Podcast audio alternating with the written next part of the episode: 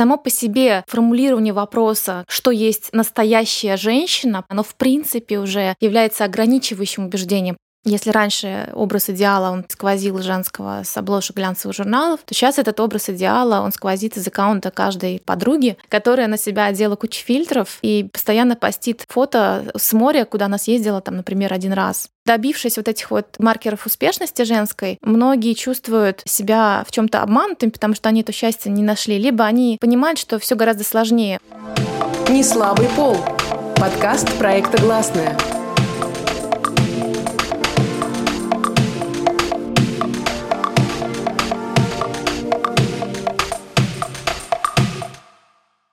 Всем привет! В эфире подкаст «Неслабый пол» проекта «Гласная». Я его ведущая Настя Седухина. Не секрет, что и в России, и по всему миру женщины подвергаются огромному давлению. Им с разных сторон рассказывают, какой должна быть настоящая женщина и каким стандартам она должна соответствовать. В заключительном выпуске этого сезона мы решили поговорить о том, какие требования предъявляет общество женщинам. По-прежнему ли быть настоящей женщиной значит соответствовать большому набору гендерных стереотипов. Быть красивой, скромной, хорошей хозяйкой, хозяйкой, иметь много детей и настоящего мужчину рядом с собой. Какие социальные последствия есть у такой оптики и как подобные общественные ожидания коррелируют с желаниями самих женщин сегодня? У нас в гостях соосновательница фестивалей FemFest и MailFest Ирина Изотова. Ирина, как вы считаете, какой образ настоящей женщины транслируется сегодня в российских СМИ и соцсетях? Как она должна выглядеть, как она должна себя вести? Все, что вы перечислили, я это вижу, оно как раз и транслируется. То есть это образы в первую очередь матери, хозяйки и очень сексуальной женщины, которая стоит э, или лежит за спиной своего мужчины. Она счастлива, она расслаблена. Скорее всего, она может быть даже успешна в работе, но это не ее приоритет, потому что ее главный фокус — это семья. Вот это то, что я вижу как один из таких ключевых трендов в репрезентации женщин, некого желаемого образа женского. Опять же, есть другие, есть запросы на другие образы, но этот э, устойчив. И, конечно же, вот во всех этих ролях быть замужем, воспитывать детей, иметь фокус на семью, нет ничего плохого в том, чтобы быть за мужем, если ты хочешь быть за мужем. Вопрос в том, что это навязывается как единственно, возможно, правильный, естественный в кавычках путь для женщины. Вот это вот навязывание, это есть проблематичный момент. А это навязывание, оно идет от кого? От СМИ, от э, государства, из соцсетей? Ну, конечно же, есть некий, то, что называем маховик культуры, раскрученный издревле. Представление о том, что есть истина и правильно женское. Само по себе позиционирование и формулирование вопроса, как что есть настоящая женщина, правильная истина, оно в принципе уже является ограничивающим убеждением, потому что мы все женщины, мы все в своей разноплановости, уникальности, мы все настоящие в своих выборах и желаниях. И это может быть самый разный разный спектр. Но есть некое предписание идеальности для женщин, которое идет вот издревле. Там, если мы будем рассматривать европейскую культуру, как частью которой мы являемся, да, которая родилась в греческой, древнегреческой культуре, посмотрим всех философов, которые изначально позиционировали идеальное женское как приобщенное к домашнему образу жизни, труду, невмешательству в публичную сферу, в фокусе на материнстве, как единственных добродетелях женских. И они говорили, да, это так, это правильно, так и должно быть, а и вы больше женщины никуда там не смотрите, иначе вы свой добродетель потеряете. Вот эти вот все фокусы модели женского, они, конечно же, в разных культурах дальше и в разных политических системах социальных, они понемножку шлифовались, трансформировались, но в ядре остались этими же. И вот оно вот все закрутилось, несмотря на то, что у нас общество, оно поменялось, запросы у него уже 20 века активно на женский труд, на участие женщин в публичной сфере, тем не менее, оно существует вот именно как культурные эти нормы навешенные, и как внутренне усвоенное убеждение. Все фильмы пропитаны этим, сказки. Мы в это искренне верим часто, да, женщины вот так вот воспитывают с детства, мужчины в это верят. Ну, с одной стороны. А с другой стороны, есть, конечно же, и официальная пропаганда. Вот у нас в России официально взят курс на как это называется, умеренный консерватизм недавно нам объявили. Вот он как раз тоже, скорее всего, заключается в этом.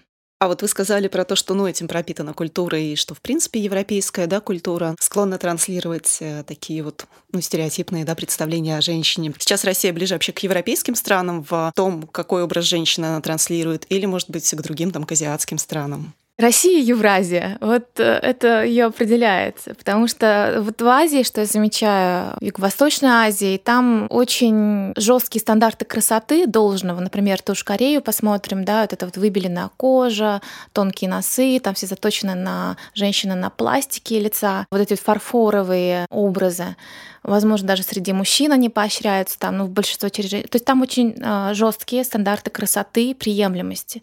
В Европе там сейчас фокус э, скорее на ролевых моделях, на том, что женщина может быть любой, то есть там чуть-чуть больше разнообразия физического. И вот мы, конечно, застряли посередине, потому что у нас, как и во всем мире, в России друг с другом в конфликте два тренда, две тенденции, консервативные и либеральные, условно как крайности, и огромное количество людей и усилий, и вообще творчество, оно на самом деле находится посередине между ними. У нас есть, опять же, эти тенденции в соцсетях на стандартизацию женской внешности, есть огромное влияние женщин, которые блогеры, блогерки, которые ведут э, именно аккаунты успешно на основе успешной продажи своих стандартов внешности. Есть, наверное, всемирные некие стандарты в соцсетях изменения своей внешности с помощью вот этих вот фильтров, с одной стороны. А с другой стороны, российские женщины, хотя бы даже на бытовом уровне, часто тоже думают, а что, что вообще такого-то?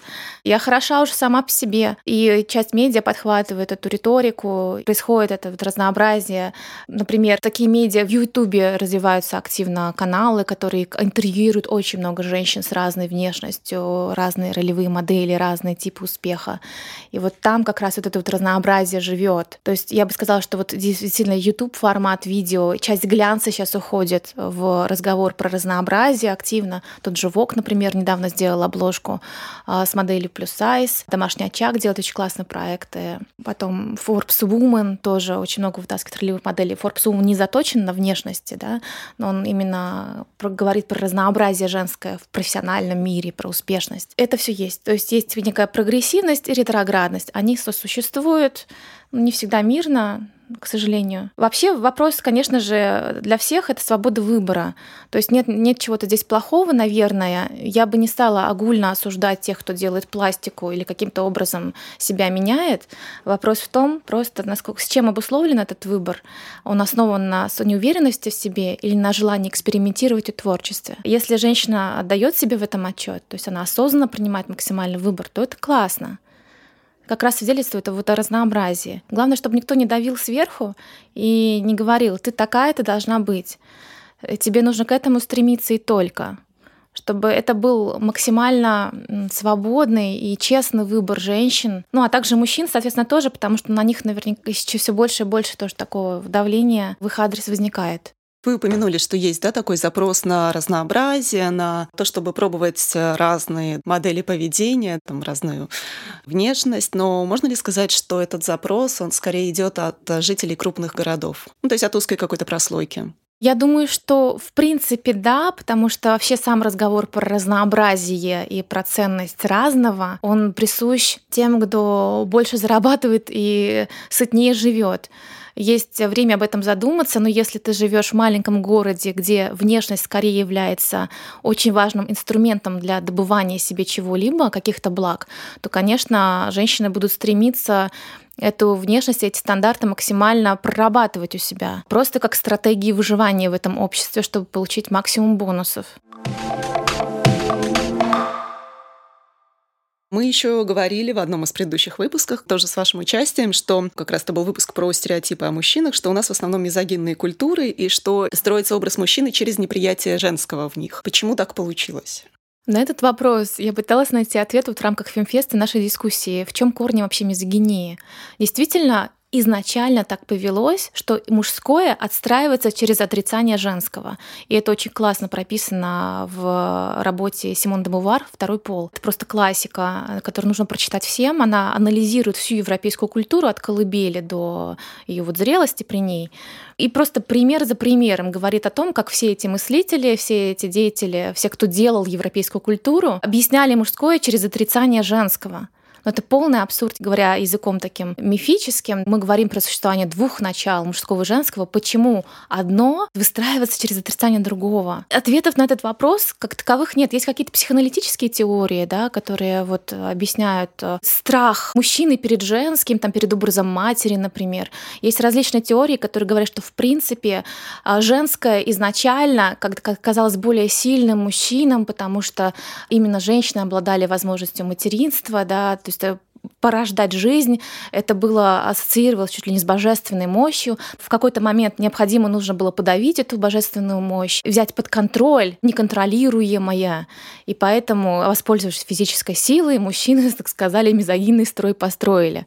Вот есть такие тоже теории. Например, если мы говорим про волны мизогинии, то они часто связаны с тем, что в этот момент женщины выходили а, из-под контроля, их нужно было в чем то усмирить. Большие волны мизогинические — это европейская охота на 16-17 века. Например, вот после войны Второй мировой, когда женщины вышли на рынок труда активно, и они участвовали в том, чтобы в тылу работать, и не только на фронте, необходимо было опять женщин вернуть под контроль домашнего очага. Да, я тоже там активно вот, а, происходило навязывание, особенно в западном мире, в советском не, не в такой степени, а, вот этих вот э, моделей традиционной женственности, опять, что женщина, идите домой, вы там на работе ничего не сможете сделать. То есть фактически большинство исследователей связывают связывает вообще появление мизогинии с необходимостью контролировать женщин а, с необходимостью поставить мужчин да, в свой властный контроль осуществить. Но почему это так возникло, я не нашла ответа на этот вопрос.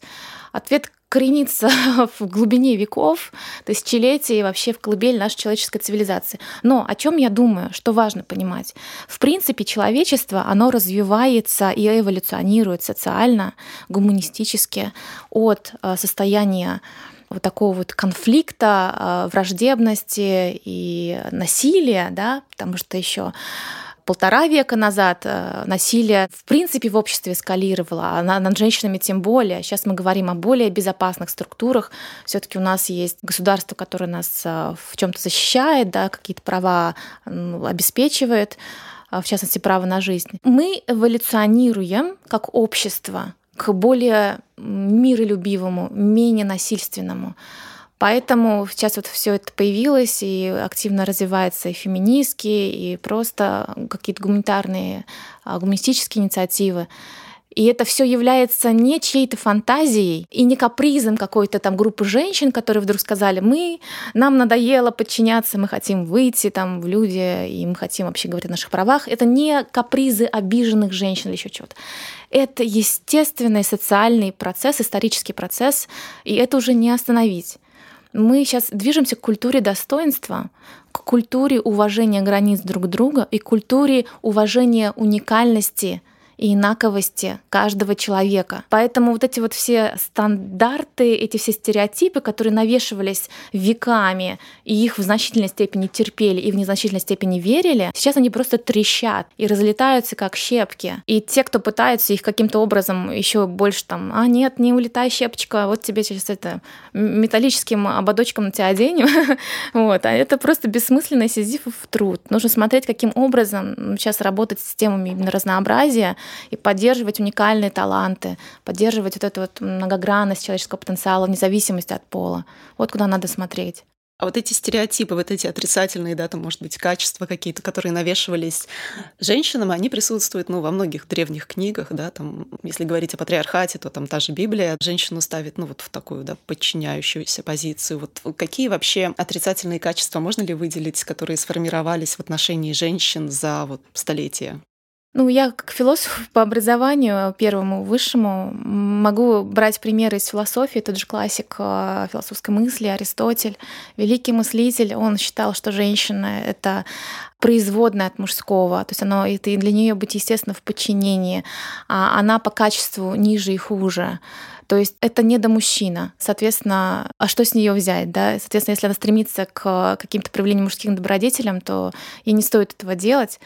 Вот, соответственно, что такое мужская добродетель? Это быть активным, быть э, проявленным, быть деятелем в обществе. Женское — это как раз деторождение, как максимальное. Тот же, например, Сократ, да, тоже в его диалогах, ну, может быть, это платоновские, там были такие вот размышления о том, что если ты будешь вести себя аморально, то ты в следующей жизни родишься женщиной и прочее. То есть, соответственно, проблема в чем? Что вот культура человеческая делится на некую двоицу, дихотомию. А, правильного и неправильного, где четко вот эти вот крайности закрепляются за каким-то полом. Мужское активное, женское пассивное. Мужское цивилизованное, а, культурное, женское это природное, стихийное, что нужно контролировать. Мужчина это тот, который может контролировать, женщина это то, что нужно, должно подчиняться. Мужчина свет, женщина тьма. Мужчина ум, женщина эмоции и глупость и так далее. И это все навешивается вот таким вот огромным мешком представлений на биологический пол на биологическую разницу. В этом проблема культуры. Четко поделили на два. Одно обозначили хорошим, другое плохим и все хорошее ну, закрепилось в значительной степени за мужским, негативно за женским.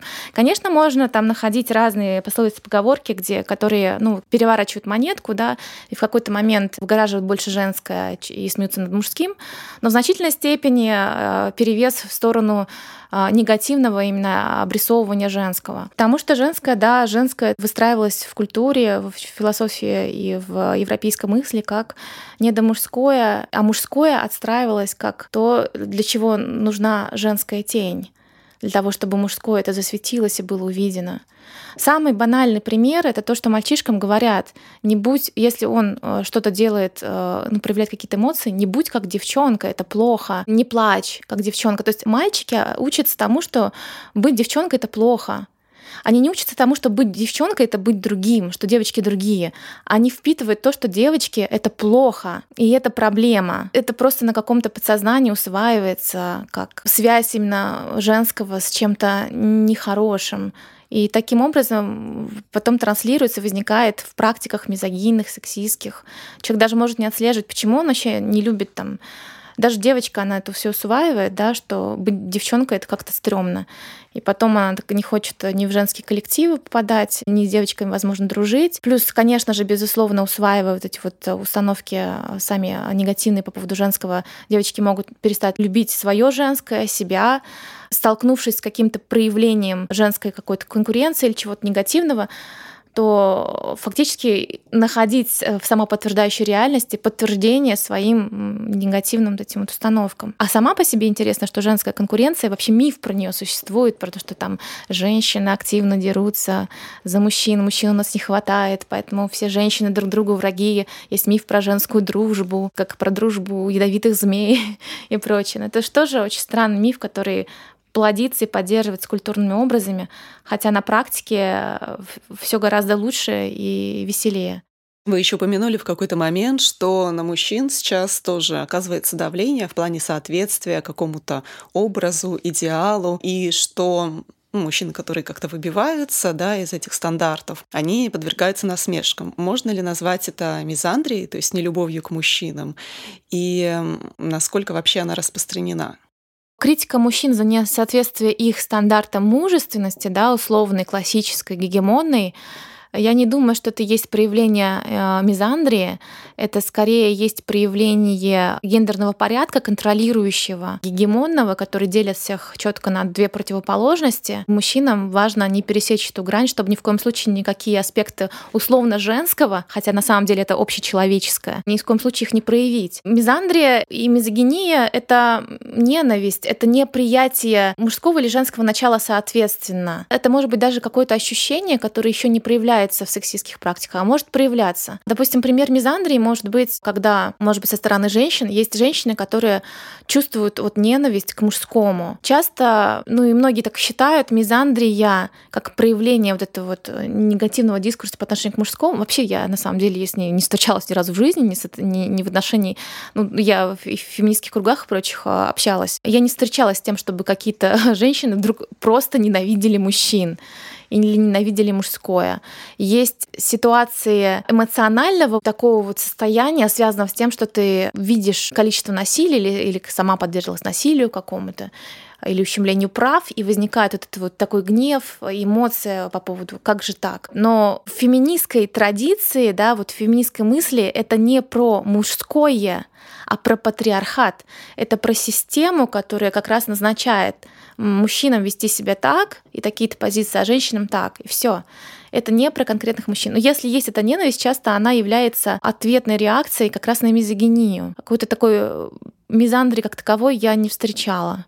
Вот есть в феминистской традиции второй волны, американской традиции, есть различные арт, работы, проекты, литературные опусы, как раз феминисты, в которых можно увидеть и считать что-то мизандрическое. Но на самом деле, если ты погружаешься в контекст, часто это просто высмеивание патриархального дискурса, когда переворачивают эту вот монетку, да, и примерно теми же словами, да, как где-то в каком-то трактате описали женщину, ну а теперь описывают просто мужское. И это просто способ показать эту вот систему патриархата и сексизма, ну, как бы наоборот, да, что смотрите, а вот если мы перевернем по отношению к мужчинам, вот это будет звучать так, а по отношению к женщинам это звучит для вас естественно. Давайте спросим друг друга, а вообще это нормально или нет так друг друга описывать? Но люди, которые не в контексте, они могут просто взять этот текст и сказать, ой, феминистки ненавидят мужчин, посмотрите, что она написала, и процитировать. Это будет достаточно вне контекста глупо, поэтому гендерное а, знание — это знание, которое необходимо получать систематически и глубоко, а не просто зайдя и выхватив откуда-то цитату вне контекста, а, вдруг э, составить мнение, ну, оно, скорее всего, будет ошибочным и манипулятивным. Насколько вообще реально соответствовать стандарту, который навязывает сегодня российское общество женщин? Или это какой-то условный недостижимый образ?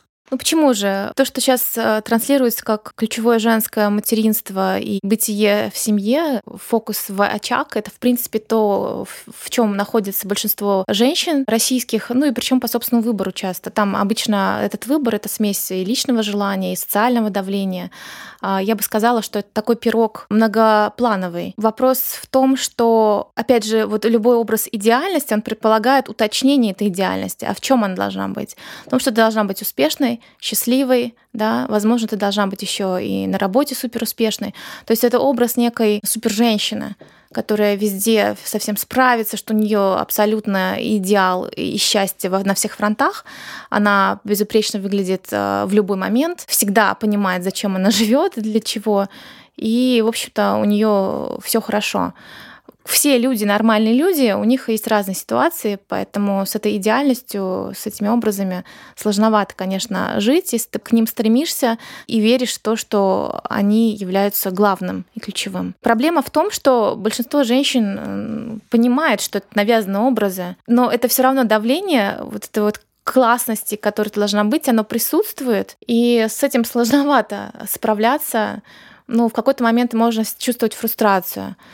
Проблема еще в том, что добившись вот этих маркеров успешности женской, возможно, многие чувствуют себя в чем-то обманутыми, потому что они это счастье не нашли, либо они понимают, что все гораздо сложнее. Вот когда сказка заканчивается на том, что ну, они поженились и жили долго счастливо, не рассказывается, как конкретно-то жить на самом деле и как строить отношения в той же семье. О чем вообще фем-дискурс? Это не в коем случае.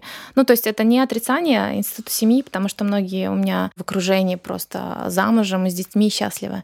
А это про то, чтобы строить отношения здоровым образом, и чтобы не было там никакого никакого насилия и не было никаких вот таких вот напрасных ограничений на основе того, что там кто-то есть мужчина, а кто-то женщина, поэтому они должны то-то, то-то. Здесь речь про то, чтобы создавать союзы, такие любящие, здоровые, э, дружественные. Да, я очень часто сталкивалась с тем, что женщины, особенно в небольших городах, находятся вот в постоянной да, гонке, фрустрации за то, чтобы там к определенному возрасту успеть там, да, выйти замуж, а, родить детей, и все время живут под вот этим вот гнетом и давлением, и если у них там не получается отстроиться под какие-то определенные рамки, это действительно вызывает у них тревогу и прям вот фрустрацию очень сильную. Да, есть же еще женщины, которые не хотят замуж, да, в принципе. А есть э, женщины, которые не хотят, например, материнства, а есть женщины, которые не могут стать матерями. Поэтому, когда навязывается вот это вот именно этот образ как обязательный, соответственно, какая-то категория, какая-то группа женщин, она просто выпадает как недоженщина. Поэтому очень важно вот в этой вот риторике, в принципе, не говорить про настоящесть, про идеальность, говорить про разнообразие вот этих вот ролей, каким-то образом, возможно, поощрять каким-то ролям, но, но не наказывать за то, что люди не пошли в эти роли. И, безусловно, чтобы их было как можно больше, чтобы женское не сводилось только к такому вот воспроизводству, что ли, биологическому, потому что женщины, они гораздо больше, чем ну, вот эти вот узкие роли. Чем их репродуктивная функция. Чем их репродуктивная функция, абсолютно. И мужчины гораздо больше, чем э, их репродуктивная функция, да. Мы вообще все очень разные, поэтому мы, как человеческий вид, мы не сводимся только к репродукции. Об этом важно говорить. Вот действительно, что можно сделать, чтобы это понять, чтобы об этом говорить? Как вот вы считаете, мизогиния, она возникает из-за отсутствия эмпатии между женщинами, из-за отсутствия солидарности, может быть, какой-то взаимной поддержки? Ну, мизогиния, она между женщинами, она возникает вообще везде, то есть между мужчинами и женщинами, между женщинами и женщинами, так называемая усвоенная внутренняя мизогиния. Я думаю, что это не связано с эмпатией, это связано с отсутствием критического мышления и осознанности. Потому что эмпатия — это возможность э, встроиться и считать вот ситуацию этого человека и понять этого человека. Но часто проблема в том, что люди не рефлексируют по поводу своих шаблонов мышления и не умеют отличать зерна, так, сказать, правды истины от манипуляций в медиа, например, или каких-то других манипуляций. Навык критического мышления здесь очень важен, логического мышления. А почему я так думаю? А почему это здесь так сказано? Почему эти выводы сделаны из этих посылок? Они вообще имеют отношение к этим посылкам? А зачем это сказано этими людьми? Что они хотят на самом деле? Вот это важно, чтобы у каждого человека этот навык возникал. А самое главное еще навык а, критической рефлексии, саморефлексии. А чего я хочу на самом деле? А что есть женское для меня? А почему я чувствую себя некомфортно в этой ситуации? А как я могу себе сделать так, чтобы я чувствовала себя комфортно, чтобы это давление негативно меня так не сковывало? Вот это самое главное. Поэтому я думаю, что для меня лично гендерная проблематика — это просто один из материалов для того, чтобы практиковать критическое мышление. Это очень важно, чтобы оставлять хоть какую-то толику такого вот свободного, независимого выбора в ситуации, так сказать, постправды когда очень много манипуляций, лжи и нечестности, и эта нечестность, она сквозит ну, даже сейчас вот тех же вернемся к теме соцсетей, когда если раньше образ идеала, он там периодически сквозил женского с обложек глянцевых журналов, то сейчас этот образ идеала, он сквозит из аккаунта каждой там подруги, которая на себя одела кучу фильтров и постоянно постит э, фото с моря, куда она съездила, там, например, один раз. Но у нее вот продолжается. И происходит некое создание мифологии, мифотворчества. Если бы мы все женщины перестали играть вот в это вот мифотворчество, успешного успеха, успешной женщины, настоящей женщины, какого-то псевдосчастья, а просто бы стали честнее показывать себя и говорить про себя, то и предложение бы э, изменилось, потому что все таки спрос определяет предложение. И это, наверное, технологическая индустрия самообмана не было бы в такой степени, если бы в нее не хотели играть. Ну, конечно же, в этом есть тоже свои плюсы, потому что временно человек получает самоудовлетворение, увидев себя через фильтры. Но все больше сейчас всяких э, статей, исследований по поводу психических расстройств, депрессий, связанных с тем, что не всегда смотришь на себя через фильтры, а иногда через зеркало, да, это приводит и к пищевым расстройствам, к проблемам с самооценкой. Поэтому здоровое общество — это все таки честное общество. Проблема сейчас еще такая, что очень много людей застревает в инфантильности, в стадиях э, зависимости от мнения окружающих, от мнения, например, родителей, семьи и прочего. Я думаю, что работа с психологом здесь может помочь. И, конечно, есть еще другие факторы, которые влияют. Например, и той же самой индустрии красоты, бьюти, да, вот всем этим компаниям, им важно продавать, и поэтому э, все эти средства, которые тебя улучшают, поэтому им важно поддерживать это чувство неудовлетворенности собой, не до женщины, не до правильной. Вот ты купишь эту помаду, накрасишься, вот тогда ты будешь такой-то. По сути, продаются эмоции продаются эмоции счастья и уверенности в себе, а их можно и самостоятельно в себе создать. Как с этим быть? Это просто личная ответственность каждой сейчас. У меня нет универсального ответа. Я не скажу, что я чувствую себя абсолютно неуязвимой в этой системе а, кажемости, такого вот желания быть лучше постоянно. Нет, конечно же. И это вот внешность, это только один из аспектов, женственность — это один из аспектов, потому что есть еще другие системы, неудовлетворенности, в которой находятся люди. Это вот как что-то в таком-то возрасте я того вот не сделала, не добилась. И у мужчин они тоже есть. Поэтому периодически случаются эти кризисы, когда там переоценка ценностей и прочее. В какой-то степени это условие, в принципе, человеческого человечности. У нас возникло свободное время, чтобы мы начали думать, да, и люди стали задумываться, чем они живут, и а что есть тот самое должное и хорошее, к чему я должен стремиться, чтобы потом счастливо умереть. Поэтому здесь нет универсального рецепта, просто есть призыв к девушкам, к женщинам, к мужчинам больше фокусироваться на себя, отслеживать э, внутри себя, что я хочу на самом деле. И искать для себя, искать ролевые модели, искать вдохновляющие примеры. Тратить свое время не на то, чтобы там серфить э, и завидовать кому-то в соцсетях, а для того, чтобы делать что-то стоящее. То, что чего у тебя мурашки по телу, то, о чем ты давно так мечтала. Это самое главное. У нас на государственном уровне тоже там транслируется то, что нужно признать экстремистами child-free, там, да, а какие-то движения феминизма, ну, это тоже определенное давление. Я как это вижу, что есть определенная позиция таких ярких крайностей, э, достаточно экстремальных крайностей, которые обозначают крайние точки для того, чтобы среднее большинство приняло вот эту среднюю консервативную позицию, чтобы только бы не вот эти крайности, пожалуйста. Да? Это тоже такая вилка, которая создается. Я все-таки думаю, что это достаточно такие популистские утверждения отдельных людей, потому что если мы говорим про общество, все-таки общество у нас зрелое, думающее, и оно не готово принимать такие глупые, огульные и странные утверждения. Вообще ощущение, что, конечно, сейчас вот 2021 год, что мир слегка сходит с ума, вот, и это проявляется. Здесь одно из главных вот для нас, для людей, которые стремятся к благу, да, это сохранять внутреннее спокойствие, работать критически с информацией, не вестись на манипуляции, иметь ценностный стержень внутри. Почему-то очень, э, ну, есть тоже такие вот огульные выпады в сторону феминизма, что это, мол, безнравственность какая-то. На самом деле это самое нравственное, что сейчас есть, потому что, а, ну, как раз вот а, всякие фем-ракурсы и мероприятия гендерной грамотности, например, наши фестивали и прочее, они говорят про то, что давайте жить дружно, давайте не убивать друг друга, давайте общество, пусть будет поменьше насилия, насилия, в частности, насилия над женщинами. Э, давайте пусть семьи строятся не из зависимости там, экономической и эмоциональных манипуляций, а из здоровья, да, то есть фактически это все движение, это движение про здоровье общественное с фокусом на, вот, на проблемы, которые важно решать. Поэтому это как раз является той самой, ну, нравственной, я скажу, основой, которая есть сейчас. И она, по сути, есть у большинства людей. Своей духовной нравственной основой это то, что может удерживать в каждом, кажется, что безумие вокруг. Но если вот это вот стержень внутренней веры и ощущение своих собственных ценностных ориентиров будет потеряно, то это, наверное, самая большая потеря для людей, которая может случиться. Важно иметь смыслы, для чего ты живешь. Мы недавно делали выпуск с Оксаной Пушкиной про феминизм и политику, и она активно выражала такую мысль, что феминизм — это про эмпатию.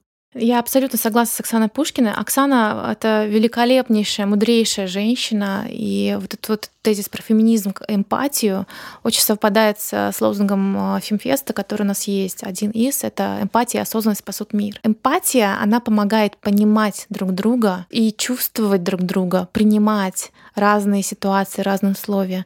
И я в том числе активно говорю, что она помогает понимать, о чем вообще феминизм и гендерное знание, потому что часто в моем окружении могут появиться те же женщины, которые не сталкивались с этими проблемами, потому что у них определенные классные жизненные обстоятельства, а может быть, они их просто не заметили, а может быть, они достаточно сильные, чтобы там все это, все преграды преодолеть, и вот они достигли и получили. Но когда они говорят, в моем опыте этого нет. Почему вы в принципе говорите об этих проблемах, ведь их же нет? Это некорректное утверждение, потому что если в их опыте этого нет, это не значит, что этого нет в принципе. И достаточно почитать какие-то исследования, цифры, посмотреть, что есть э, большие цифры, свидетельствующие о том, что именно женщины уязвимы экономически, что они беднее мужчин в стране, что действительно огромное количество женщин подвергается насилию самого разного рода. И это проблема. Что не отрицает того, что и мужчины подвергаются насилию, просто давайте сравним масштабы. Да? Вот это отрицание коллективного опыта из-за того, что у тебя нет личного этого опыта, это как раз э, следствие отсутствия эмпатии и ширины кругозора. Поэтому здесь важно как раз ее включать и как минимум не мешать, потому что ты можешь, если ты не сталкивался с этим опытом, тебе не обязательно идти там в фем-активистки, там как куда-то участвовать а, в фемфесте у нас. Нет, Живи своей жизнью, будь счастлива, классно, что ты так живешь, что это выстроенная благодатная реальность. Но, пожалуйста, своими утверждениями не мешай, да, не нападай на тех, кто занимается помощью женщинам, которые попали в более трудные ситуации. Не ставь в палки в колеса каким-то законодательным, возможно, инициативам да, или общественным проектам. Не отрицай того, что они делают, только потому, что ты не сталкивалась с тем опытом, с которым они работают. Это очень важно. Эмпатия и осознанность — вот два базовых кита. Не слабый пол. Подкаст проекта «Гласная». Если говорить о домогательстве со стороны мужчин, не только они виноваты.